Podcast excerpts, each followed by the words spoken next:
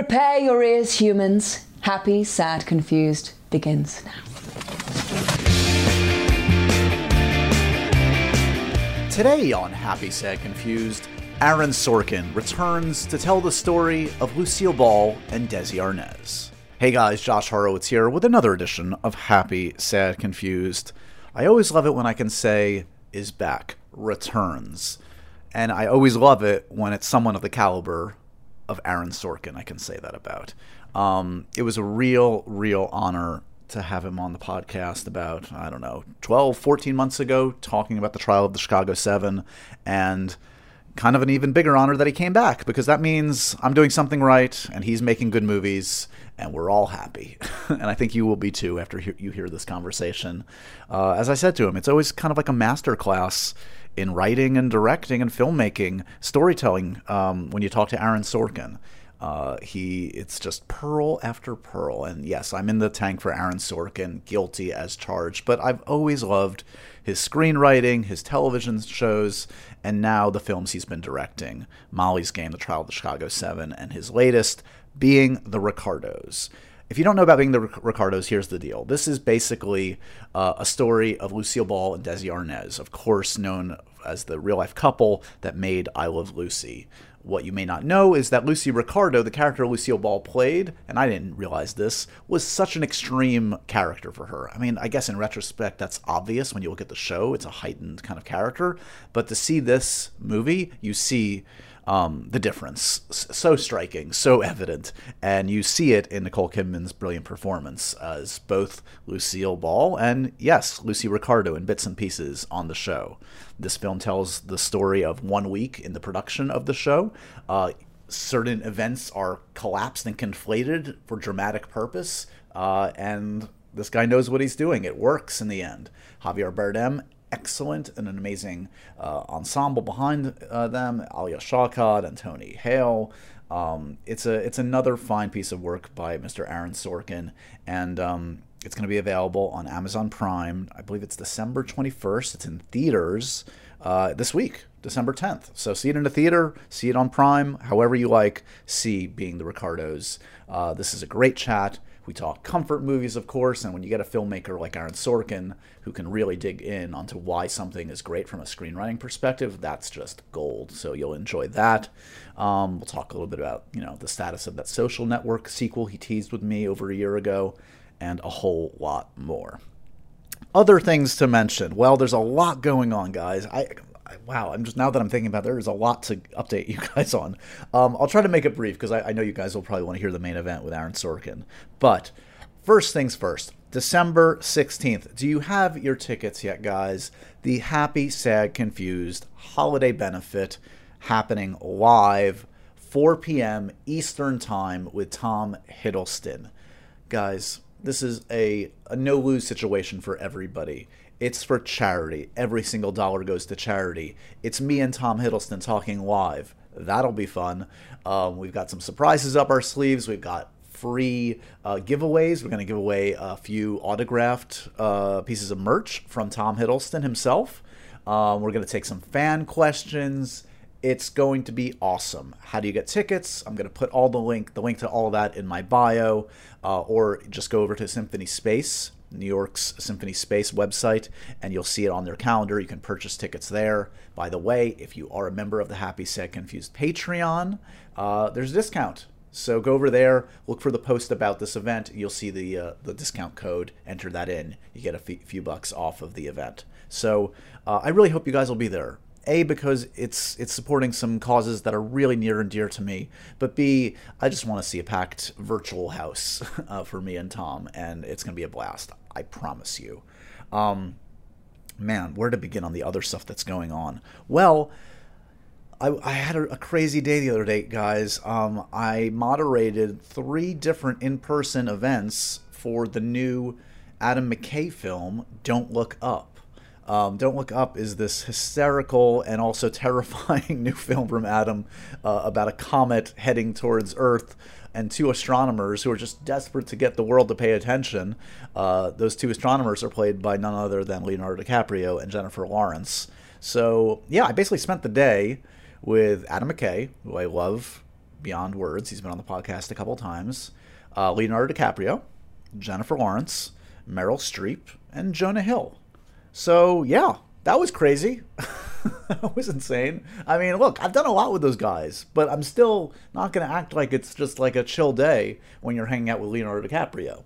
Um, so fun. So yeah, I, I don't know if the, these unfortunately these Q and A's will be available anywhere. If I if I find out they are, needless to say, I will let you guys know. Um, one of them was for the Directors Guild. One was a press conference. Um, one was for Screen Actors Guild. It's the season where they do all these amazing events. It was it was just fantastic. A to be with this caliber of of talent, um, but also to be in front of live crowds, which I love. And there's more of this to come. I'm doing a couple more events next week. Um, I also, God, this is going to sound insane. So, you know, some intros you don't have much to say. You're just like, oh, there's some good, good, new movies out there. Enjoy the podcast. This is one of those weeks where I have so much. I also just came from an event, guys, where I moderated a conversation with Daniel Craig about No Time to Die. This was his first conversation, public conversation, since No Time to Die has come out. Now, if you haven't seen the movie, I'm not going to spoil it, but there's some stuff in No Time to Die worth talking about. So, again, if there's a way for me to share it, I promise I will. But just suffice it to say, um, this was pretty cool. Uh, uh, I chatted with him, Barbara Broccoli, the producer, Cary Fukunaga, the director, and Rami Malek. Um, so yeah, what can I say? I've, I've had a really fun, uh, busy week, and and more to come before the holidays. Uh, you know, hopefully give me and all of you guys a breather. Um, also, want to mention we've got a great Comedy Central uh, episode, a kind of a sketch we did. It, not kind of, it is a sketch with Hailee Steinfeld that's dropping any day now. I will keep you posted. Um, a great uh, opportunity coming up with MTV about the Spider Man films. I'll keep you posted on that. And oh man, what else? Is there anything else? I don't know. You can tell. I'm busy. I'm excited but busy. Um, I hope you guys enjoy this chat with Aaron Sorkin. As you guys know, I love geeking out with filmmakers. I I adore and respect, and he is at the top of the list. Seek out being the Ricardos, um, and in the meantime, enjoy this chat with the one and only Aaron Sorkin. I am very pleased to welcome Mr. Aaron Sorkin back to Happy Sad Confused. Yes, he's a glutton for punishment. This either means that um, he's just lowered his standards, or maybe he's made another great movie and I didn't fuck up the first time. Aaron, welcome back to the podcast. It's good to be with you, Josh. Congratulations on the film. I have a lot of questions about being the Ricardos, but if you'll indulge me before we get to that, I, I mm-hmm. when I was reading up uh, on you and refreshing, a couple things popped up that I have to ask you about. One is that when you were a playwright, you and you were considering um, or maybe not even considering turning to screenwriting, a film you saw registered with you as, as an entry point, which was broadcast news. Yeah. That's a film that I hold very dear. I know many people do. It's kind of a perfect movie for me. Uh, I'm just curious what you saw in that movie that enlivened or, or opened the world of screenwriting up to you. For some reason, even though I'd seen plenty of movies before, uh, with, with um, with with great writing. Uh, okay, all, all, about Eve, um, uh, uh, Twelve Angry Men. Even though I'd seen plenty of movies before with great writing, for some reason on that day, sitting in that theater watching broadcast news, it was the first time I got the same feeling I got watching a play. Okay. Uh, where I wanted to be the person who wrote it. I just never thought about movies that way uh, and uh, and I did watching broadcast news. Uh, so I, I, owe a lot to Jim Brooks. Was was Jane Craig the proto uh, walk and talker? I mean, basically the entire film, she's she's in motion. I feel like she is the proto Aaron Sorkin character in a ways. Uh, yeah, you know, um, uh, that's pretty good proof that uh, I, I didn't invent the Steadicam shot. uh, let's talk about being the Ricardos. I, I like many. Um, revered I Love Lucy. Certainly, I, I was watching it in, reruns, like many, and I, am curious. I don't. I, I, wonder even if this new generation encounters Lucille Ball or I Love Lucy in the same way that that we all did. Um, is part of the the ulterior motive of something like this? Um, I don't know. Just spreading the good word of what what that show was and what a remarkable woman Lucille Ball was. No, I really I wasn't trying to uh, to introduce Lucille Ball uh, to a generation that probably hasn't been watching I Love Lucy reruns the way uh, the rest of us did. Uh, it was listen the, the the first thing that happens, the first thing I'm looking for, the only thing I'm looking for, uh, is do I have a chance to write a good screenplay? Uh, I'm, I'm not looking for a particular theme uh, or uh, have an ulterior motive. Uh, it's just like a batter looking for their pitch to hit. Mm. is there a chance, just a chance, uh, that there's something in my head that can turn into a good screenplay? And if the answer is yes, then I'll really commit to it. so Todd Black called me into his office in 2015. Todd Black's our producer, and uh, asked me if I was interested in writing a movie about Lucille Ball and Desi Arnaz. Uh, I knew that all I knew at that point was that I didn't want to do a biopic. Uh, I think that the it's hard to shake the structure of a biopic that audiences are so familiar with the cradle to grave story. This happened, then this happened, then this happened, then this happened. Kind of a dramatized Wikipedia page.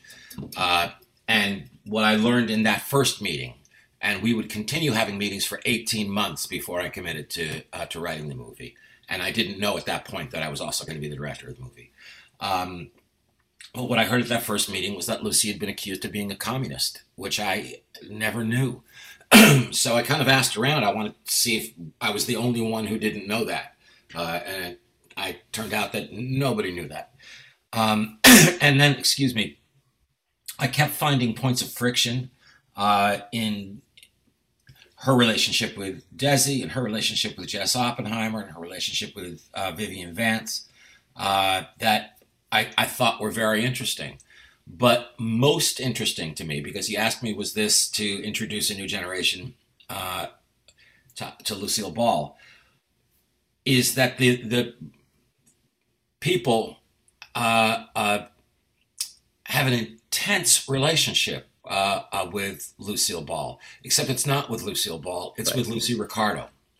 Uh, and they have, I've discovered that people have a very hard time separating Lucy and Desi from Lucy and Ricky. Uh, and Lucy and Desi are not at all like Lucy and Ricky. Lucille Ball doesn't even look like Lucille Ball. Uh, uh, because when we think of Lucille Ball, the image you're going to get in your head is Lucy Ricardo, just like when you think of Charlie Chaplin, the image you're going to get is the little tramp, and yep. those two didn't look anything alike. Uh, so I, I, I, was, I was rather than the idea of introducing Lucille Ball to a new generation, which is fine with me. That would be a bonus. Um, uh, it seemed fun uh, to show how much more complicated the lives of the real people were than the than the lives of the people where we find so much comfort in that living room you, you mentioned structure and it's one of the points i definitely wanted to talk to you about because i i, I agree with you. I you know I, have grown up and i've watched a lot of cradle to grave biopics and some have been great but for whatever reason maybe we've seen too many maybe it's just not in fashion. They don't work on me as well as they used to. Um, and you've you know you've confronted this in different ways before with jobs et cetera. Um, and you always find a very interesting unique structure in um, how do you arrive at like what the structure is going to be i mean the events in this film um, are not necessarily the events that happen in this one week but you you know you use artistic license to, to put them together is what's the process in finding like what my way in do i need a narrator do i need yeah. some bookends what happens sure uh, well first i just i, I want to be clear that i am not not a fan of cradle to grave uh, biopics. Um, I, am a sucker for them, uh, as a matter of fact. I will watch each and every one of them. I just feel like uh, there is a cap on how good it can be because we can we can feel the structure already. We're not going to be surprised by much in terms of the kind of storytelling it is. Um, uh, n- no harm in that. It just doesn't seem like something I could do well. And again, I'm just I'm looking for the opportunity to do well. Right.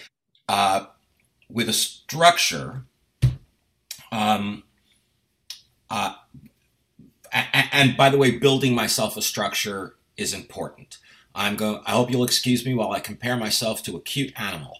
But when you depends on the animal. Go ahead. when you bring home a new puppy, uh, they tell you to get a crate that is just big enough for the puppy to be able to turn around in, but no bigger, because that tight space, those confines, um, give the puppy security. Mm. Uh, it makes the puppy less nervous, and uh, I, am the same way. Uh, I it's why most of what I write is people talking in rooms.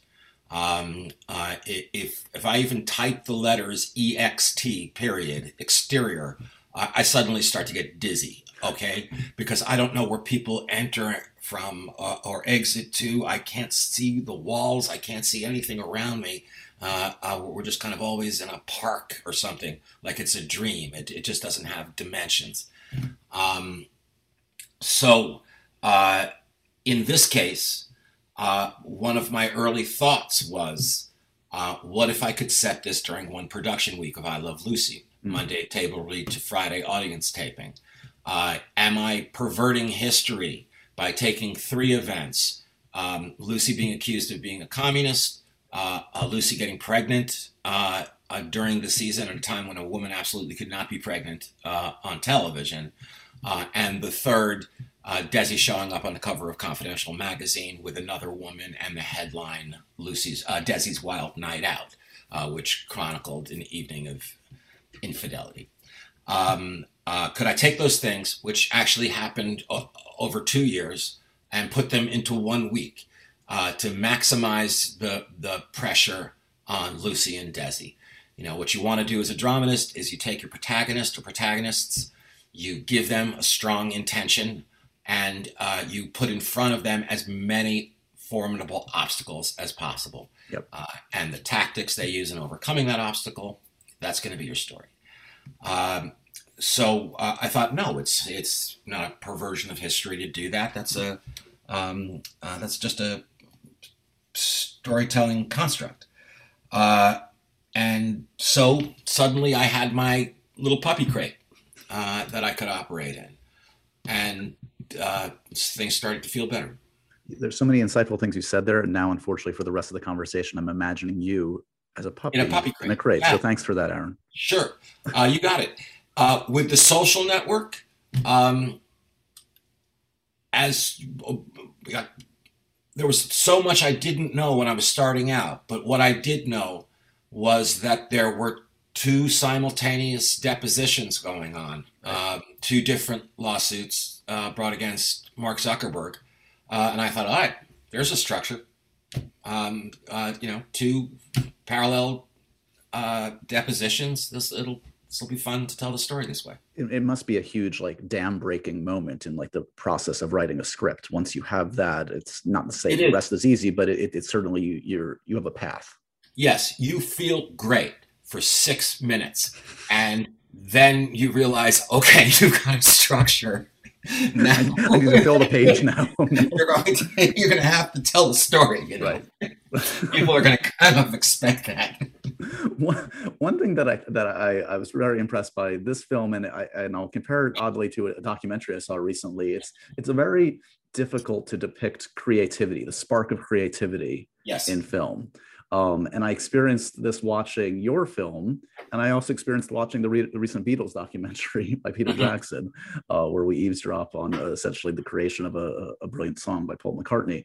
Um, from your perspective as a writer, um, talk to me a little bit about the challenge of, of, of approaching someone like Lucille Ball who obviously had a brilliant mind for for comedy and and um, and how you depict that on screen in a in a way that conveys what she's feeling, but also is entertaining to the audience. It's a it's a lot of balls to have up in the air, I would imagine. It is, and you're absolutely right. It, it, it's a real challenge, uh, dramatizing creative genius, any kind of genius, really, but um, uh, at, at, at, least, you know, if it's uh, Good Will Hunting genius, uh, there's a whiteboard uh, that you can write a lot of indecipherable equations on, uh, and it looks like genius to me. Right. Uh, creative genius is a is a little tougher.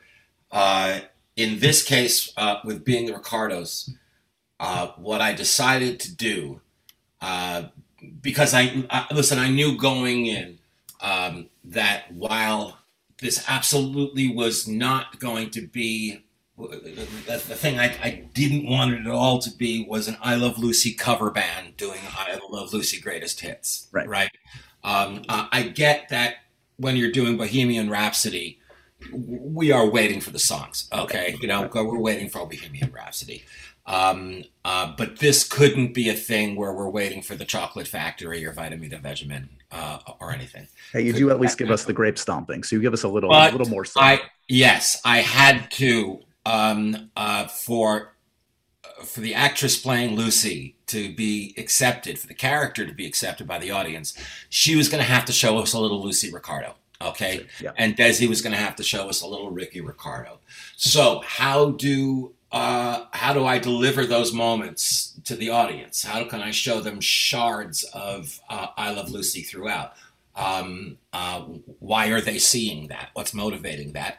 And what was motivating that, and here's how I got to kill two birds with one stone, was oh, here is how I'll show uh, Lucy's creative genius. When we see those shards of I Love Lucy, we're going to be in Lucy's head. Uh, okay, we're going to be at a table read, um, uh, and I'm going to get some very tight shots of a pencil tapping of her script, uh, and and then we're going to do a push in um, uh, uh, on her as we're going and we're going to see that she is able to game out uh, uh, at a table read what that joke is going to look like Friday night. If it's going to work for the audience, is there a logic problem? Whether she's at the table read, whether she's being pitched a story in the writer's room, uh, whether it's during rehearsal, we can do that from time to time. And uh, that will show what I'm trying to show, which is that she is uh, a comedic chess master, that she's the smartest person in the room when it comes to this. She's the highest comedy IQ uh, in the room, and it gives the audience um, uh, a little dose of I Love Lucy. It, it must be we are required to do. Of course, it, it, must be endlessly satisfying for you to see the praise not only for the film but for these performances. And I'll mention Nicole in particular, who as you well know, like, you know, there were the skeptics once she was announced, like, oh, does she look like her enough? Is it going to work? And and it sounds like Nicole had those that those those kind of whispers got to her in effect when when that was uh, in the ether. I'm curious for you, and I don't want to diagnose you as a neurotic, but I do feel we share some common blood. Um, as a neurotic, how do you alleviate the neuroses of your actor that's feeling feeling pause as they approach production? Yeah. Okay, I'm glad you asked me about this because um, uh, I I, I want to answer the question uh, as fully as possible. Um, even though I, I, think I'm the last person on earth who doesn't have any social media accounts. Uh, obviously, I'm, you know, you, you become aware of what's right. going on in the world of social media. And I was aware that on Twitter there was a group, and it's it's never clear to me if it's a couple of dozen people or a thousand people. You can, can never really tell. Uh, but but that there were people um, who thought that Nicole had been miscast, and they were very very angry about that. Uh, those people were at a disadvantage because I had read the script and knew what the movie was about, uh, and and they didn't. Uh, the role wasn't Lucy Ricardo that I was casting; it was Lucille Ball. As I said, she was going to have to, you know, tip her hat to uh, uh to Lucy Ricardo and and do those uh, uh, black and white moments. But the whole point is that Lucille Ball is a completely different person from Lucy Ricardo. Uh, now, uh, and, and, I knew that uh, Nicole was going to hit it out of the park. As far as Nicole's nervousness, I, am now of the mind that, that Nicole Kidman is, is uh, the bravest woman in show business. Uh, she going in, uh, she had a right to be nervous. this is a very challenging role. Uh, you're playing an icon. You're playing somebody that, as I said, people really feel strongly about. She was not going to come in under the radar. People were going to have things to say. Uh, and so, when a few weeks before uh, shooting started, the same Todd Black, the producer, uh, called me and said, uh, "Listen, you know, Nicole, it, it, it's okay, it's okay, but uh, I think she's a little nervous, and and you should talk to her." Uh, I so I did, uh, and I I told her that I was not going to be the first director in the world who was unable to get a phenomenal performance from Nicole Kidman, um, uh, and that uh, you know I, I'm I'm living and dying with this movie, and I would not cast someone I didn't have complete confidence in uh, to play this role. And I reminded her, uh, and this was the most important thing, because the first thing I told Nicole and Javier and JK and Nina was, I don't want you doing an impersonation uh, of the real people. This isn't Vegas. You aren't Elvis impersonators. There's not going to be any prosthetics uh, or, or anything like that. I want you to play the characters in the script. Just play the characters in the script. And I reminded Nicole that in To Die For, she was playing Pamela Smart. But because they changed the names of everyone in To Die For, she was completely free to not have to do a Pamela Smart impersonation right. and to create to play the character that was in the script. Uh, and and that that is all I wanted her to do here. Um, I know there was only one physical thing uh, uh, that I was asking of her, and that was I needed two different voices. Uh, Lucy Ricardo should be about an octave higher than Lucille Ball, uh, who smokes a lot and has a, a, a deep voice. Um, and that I did want to see that contrast. That was no problem for her. Nonetheless, Nicole had spent the few months leading up to the start of photography uh, learning Lucy's physicality, the way she moves her arms, the way she uses her hands. Um, and she had learned every square inch of the I Love Lucy moments uh, in the show. She just worked with a coach and a monitor in Sydney, Australia, looking at that grape stomping scene um, and memorizing every inch of it, which I didn't know on the day we were shooting the grape stomping scene. Uh, we had uh, it was a 39 day shoot, and two of those days were for the I Love Lucy scenes. And I had carved out three or four hours that morning to just sit with Nicole and look at a playback monitor uh, and watch the scene. We'd shoot it by inches. Um, you know, okay, she puts her left hand on the fireplace mantle and turns to Ethel here. That's how far we'll go. I was going to do it like that. And I came in and she had already learned it. Uh, so Nicole who at this point could easily be resting on her laurels, okay, uh, does not have to take risks with her reputation. She did. Uh, she took a big one. It was a big risk, and I think it's a huge payoff. And I think you started out by asking me if I take pride in the praise that the actors are getting. You better believe it. Not because I had much to do with the quality of their performances, um, uh, but because uh, they they all grabbed at this with both hands, uh, really committed to it, and their performances are so good, so enjoyable.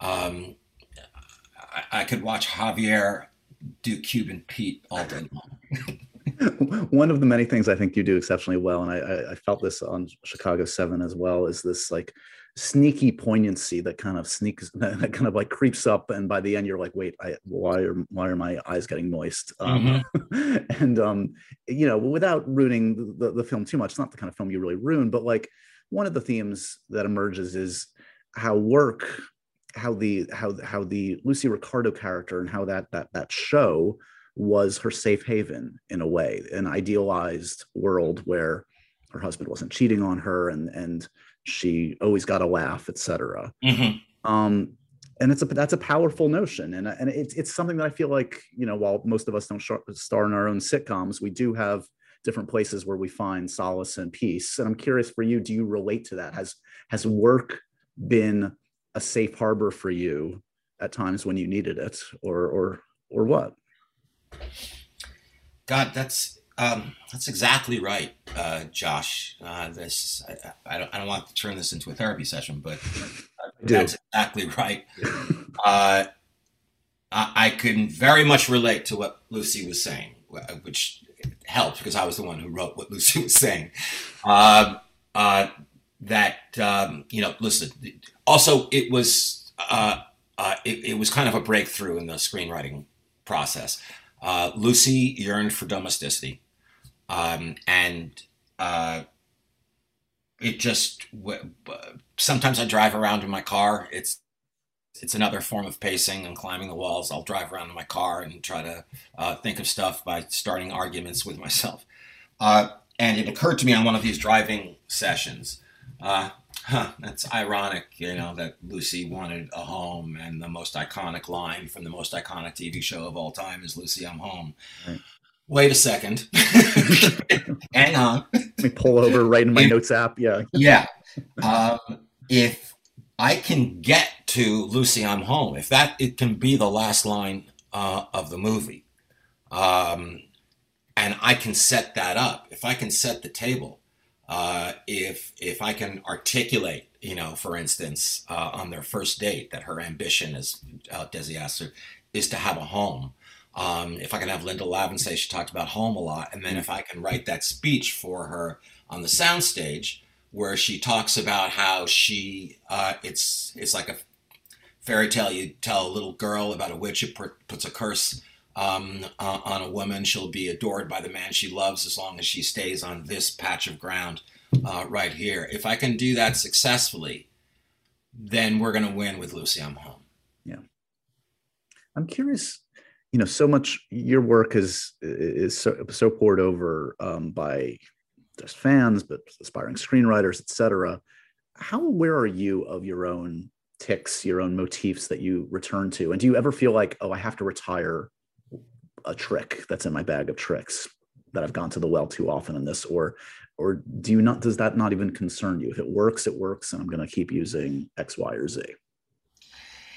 Uh, that's not really the thought process. It's more like this. I can. I only know how to write the way I write. Right. Um, I, I, I can't. I've because I've tried to uh, to write like someone else a, a couple of times.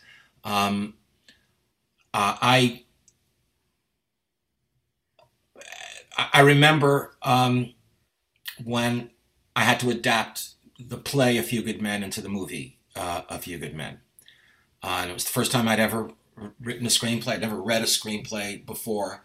And Rob Reiner was going to be producing and directing uh, uh this movie. And uh, uh, at, at, the time, he was, it was at the top of his game. He was a very important director.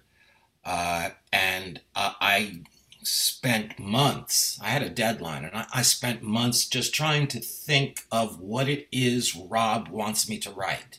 Uh, what it is Rob want, wants me to write. And finally, I was coming up on this deadline. And I had to give up on thinking that and just say, you know what? Um, you're just going to have to write the way you write, as if that was a consolation. uh, you know, that's, that that should be the second choice. Right.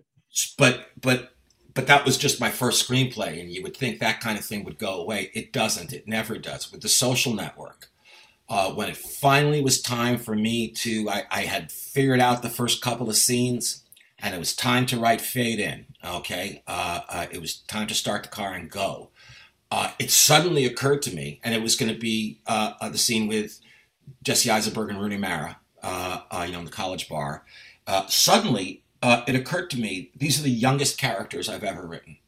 Um, uh, even when I was their age, the characters that I wrote were, were older. Uh, uh, these are the youngest characters I've ever written. They, they have to talk like young people. Um, I, and, you know, I, I struggled for, uh, for a while on page one. And then I went, this is ridiculous. Uh, first of all, there isn't one way young people talk.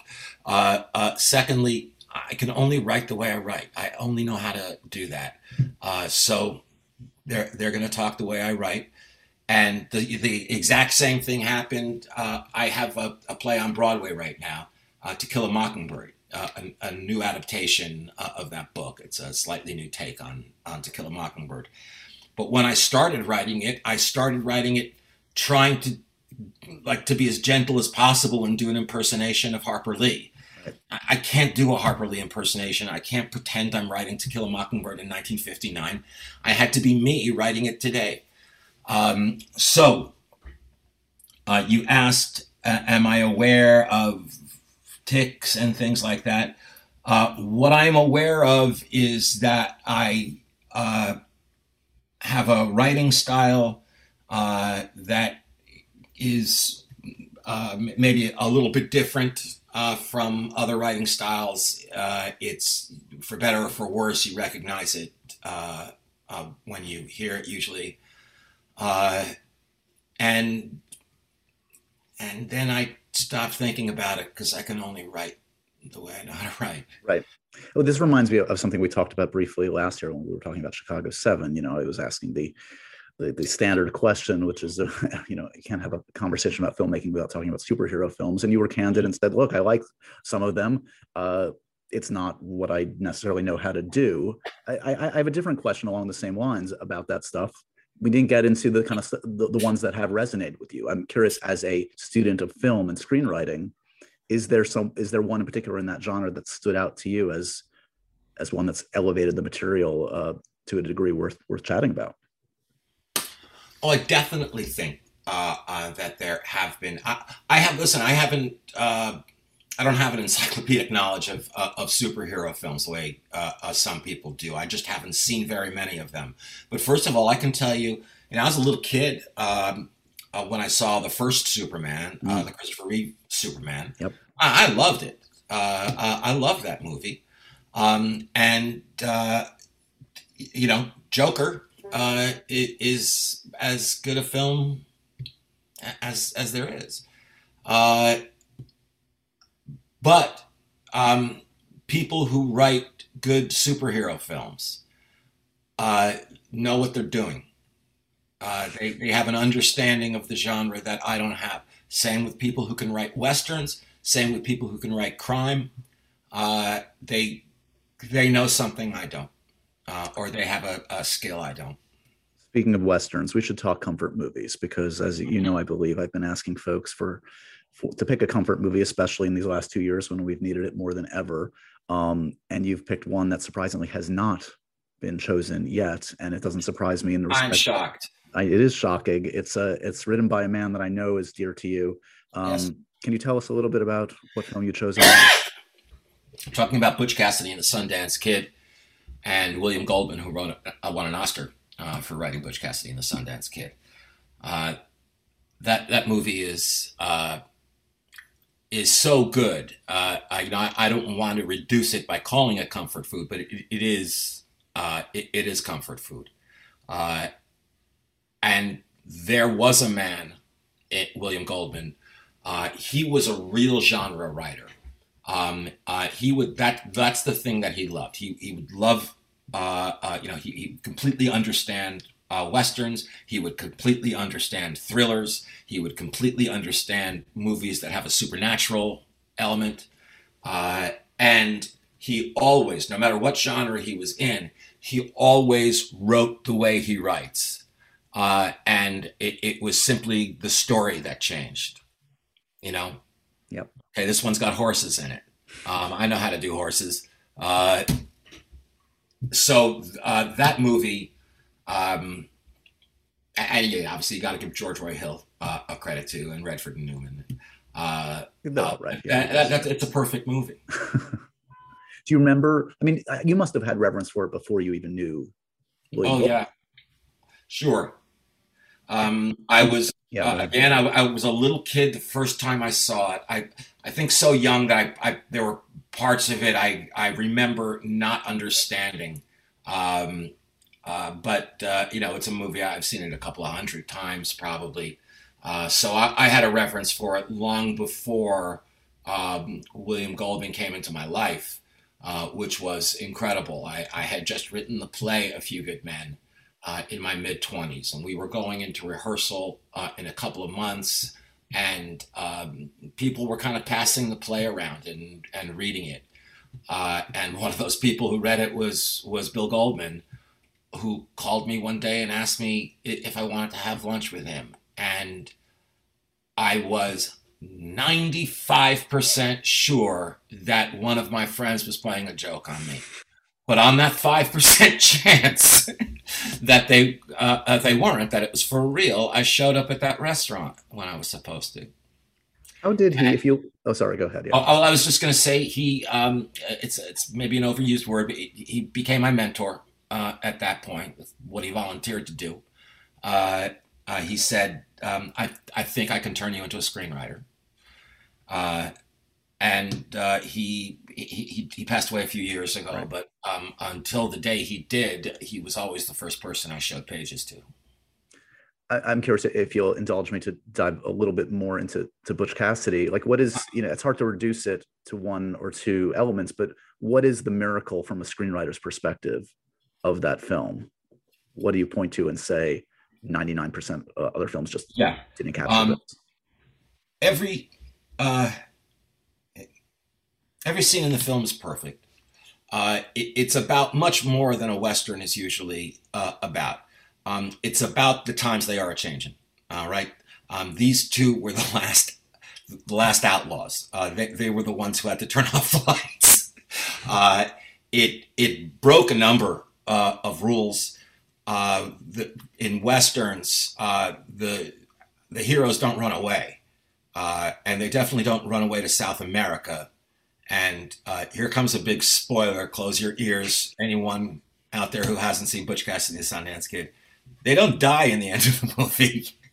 Um, and Bill did all those things. But what he also did was he, uh, until then, buddy comedies, uh, buddy stories were Bob Hope and, uh, Crosby. Thank you. I don't yeah. know why I was spacing on Bing Crosby. Uh, and this was uh, this was really good comedy. Uh, you know, it, it helped that you had the two perfect movie stars in it. Uh, but it, it, when have there ever been that many laughs in a western? you know, that wasn't Blazing Saddles. That wasn't a, a, a comedy, uh, which which Butch Cassidy and the Sundance Kid isn't. It just happens to have more laughs than most comedies. Right. Um, think about the fact that, and and I'm sure this is a lot of what appealed to me. Uh, think about the fact that we're talking about a western and when people talk about the movie, they quote dialogue. You know, um, every once in a while there'll be a western that has a "We don't need no stinking badges" uh, a line that people can quote. Um, but usually, when people think about a western, it's the shootout scene and that kind of thing. Um, uh, you know, we wanted more talking. yeah, it's a, it's a probably a bad analogy, but in some ways, it, it's the way you're talking about it makes me think of Raiders of the Lost Ark, which yes has some of the best action set pieces ever made, but also is just crackling, witty, fantastic, fantastic screenplay. Yeah, fantastic screenplay. Do you have a, an appetite for another TV series right now? You've zigged where others have zagged. Every filmmaker is now making TV, and who, who obviously had so much success in television has now doubled down on your film uh, directing career. Well, I think that um, uh, you know, I think that so many uh, uh, great filmmakers are, are, are doing television. So many great actors are uh, are doing television because uh, the best theater in America is on television right now. You know, television got great. uh so great. One more, you know, one more place to to, to tell stories. I love series television, and if I get an idea uh, for a series, uh, I'll I'll start working out and uh, and do series television. For me, what was always so tough uh, uh, about series television was that if you're writing a movie or you're writing a play, and it, it's not going well, uh, uh, you're, you're, stuck. You know, it's you can tell it's coming out like a new bottle of ketchup. Um, uh, you need to step away from it. Uh, okay, you've done something wrong. You need to rethink it. So if if you're doing a, writing a movie or a play, and you need to step away from it, you can call the producer, call the studio, call whoever is waiting for it, and say, "I know I said I was going to deliver the first draft in June. It's probably going to be more like September." They may not like it, but they get they get sure. it, um, uh, and you're okay. With television, you have hard deadlines. You have air dates uh, to meet, which means that you have to write even when you're not writing well. When you should be stepping away from it and rethinking it, you're plowing through, uh, even though you've got a, a, a pebble in your shoe, and you've got to take that script that you knew you weren't writing well and you've got to put it on a table for the cast and the crew and then you've got to point a camera at it and the, that's a really tough pill to swallow in your story television career is there a week that would dramatically make for a good story uh, a la what you've done in being the Ricardos? Um, that's an interesting question. Uh, the answer is, and I'm sorry to be coy, the answer is yes. I've never thought about it before, but the answer is yes, but I can't tell you what it was. well, it's just a reason to keep yeah. our conversations going year after year. One day I'll wear you down. Okay, I'm sure you will.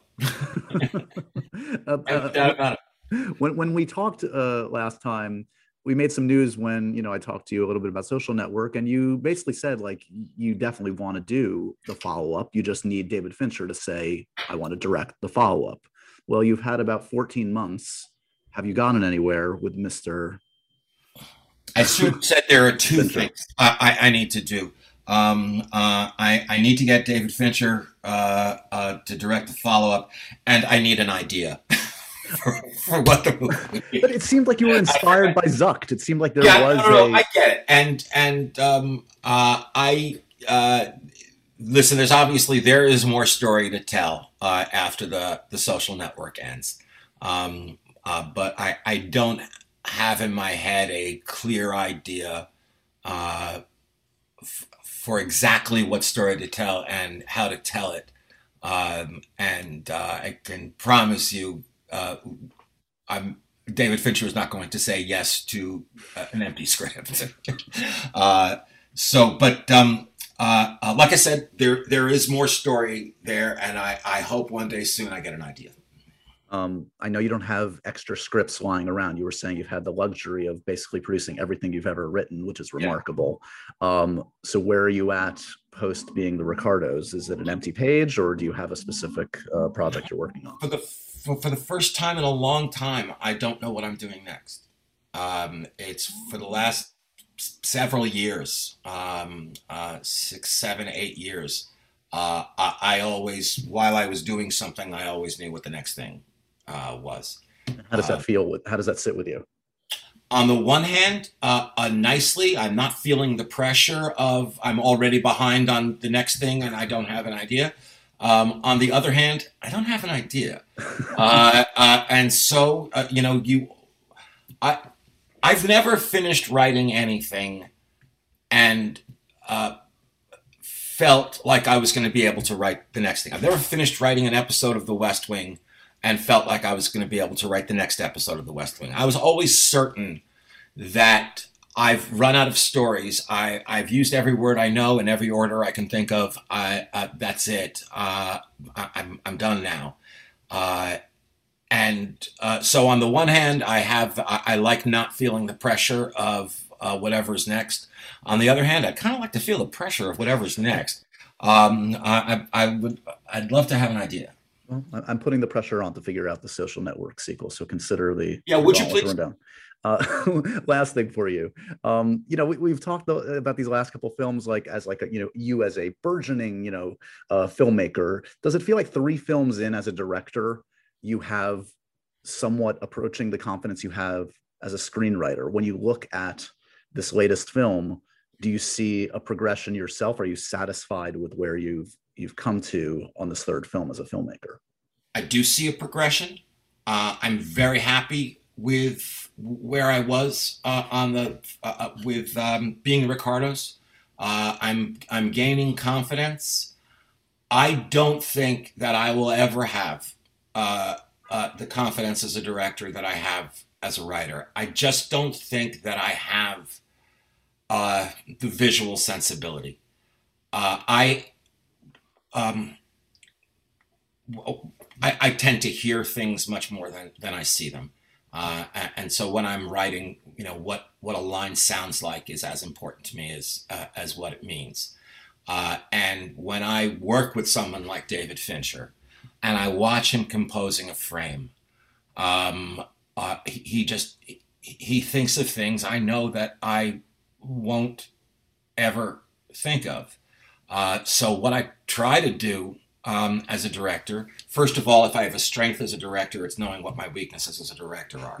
Uh, so I put in key positions people like Jeff Cronenweth, uh, who shot The Social Network, and Jon Hutman, um, who was, uh, well, he was the production designer on The West Wing, but he was also the production designer on Quiz Show, which was the look that I wanted for being with Ricardos, like Alan Baumgarten, the editor. Um, and uh, uh, so I try to put uh, people in those positions uh, who will do more than take instructions. They'll have a better idea than I'll have, um, and uh, uh, I, and, and, I try to play to my strengths. I, I uh, uh, you know, just get the actors uh, giving the, the, performance they need to give, and hope to put it all together in post. Well, I, I, would venture to say you're a bit humble because this, as I was writing my notes the second time watching this, like it brought me back to obviously a time I didn't live in, but um, you know, I think back to like a great film like Quiz Show that also kind of transported me in that kind of like luxurious other era. And and this yeah. film, this film does that as well, as well. You know, that that's that's the bells and whistles. That's the icing on the cake is to kind of live in this world.